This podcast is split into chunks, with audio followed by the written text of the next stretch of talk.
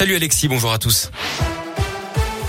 À la une et une semaine après sa lettre aux Français, Emmanuel Macron est entré en campagne mais garde le costume de président. Pas de grand meeting, pas de débat avec les autres candidats avant le premier tour. Dans un contexte international particulièrement tendu avec la guerre en Ukraine, ce sont les proches d'Emmanuel Macron qui tentent de rassembler. Hier soir, le porte-parole du gouvernement était à Lyon pour accélérer la campagne auprès des militants et des élus de la majorité. Face à 300 personnes venues l'applaudir, Gabriel Attal a défendu le bilan du quinquennat, mais aussi des réformes à venir si le chef de l'État était réélu à commencer par l'âge de départ à la retraite qui serait repoussé à 65 ans.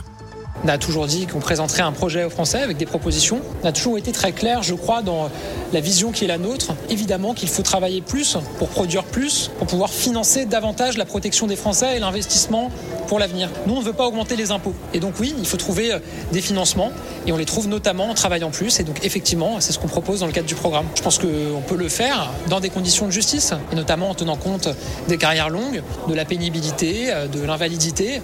Tout ça, évidemment, sera euh, discuté, négocié, organisé. Ça va être tout le travail, si le président de la République est réélu, des parlementaires et du gouvernement que de travailler à ce projet. La retraite à 65 ans a déjà fait réagir les autres candidats à l'élection présidentielle. Marine Le Pen, Jean-Luc Mélenchon, Fabien Roussel, Anne Hidalgo ou encore Yannick Jadot ont dénoncé une proposition injuste qui a également suscité la colère de certains syndicats. Dans l'actu également, ce nouveau convoi humanitaire dans la région. Sept personnes vont partir de l'agglomération lyonnaise ce vendredi avec l'association Casque Appui qui réunit des pompiers du Rhône, deux médecins, un infirmier, quatre pompiers qui vont prendre la direction de la Moldavie pour rapatrier et soigner des blessés de guerre. Ils voyageront avec une ambulance et un camion transportant le matériel pharmaceutique. La situation en Ukraine qui semble dans l'impasse. Hier, les dirigeants des 27 pays membres de l'Union réunis à Versailles ont exclu une adhésion rapide de l'Ukraine à l'Europe. Emmanuel Macron, qui a de nouveau parlé à Vladimir Poutine, se dit pessimiste sur une sortie de crise à court terme.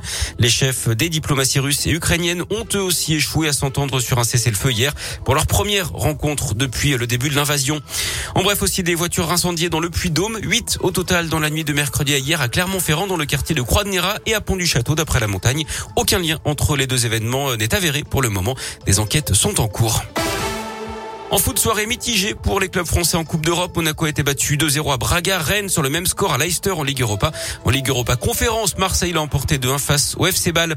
Le début de la 28e journée de Ligue 1 ce soir. Saint-Etienne joue à Lille à 21h. Clermont recevra Lorient dimanche à 15h. Lyon accueillera Rennes à 17h05. En rugby ce soir, le tournoi destination La France invaincue poursuit ses rêves de Grand Chelem au Pays de Galles à 21h. Et puis du cyclisme avec Paris-Nice. Victoire hier de l'Américain Brandon McNulty en solitaire en Ardèche. Le Belge Wout van Aert euh, lâché, dans la dernière montée, a cédé son maillot de leader du général à son coéquipier chez Jumbo, le Slovène Primoz Roglic.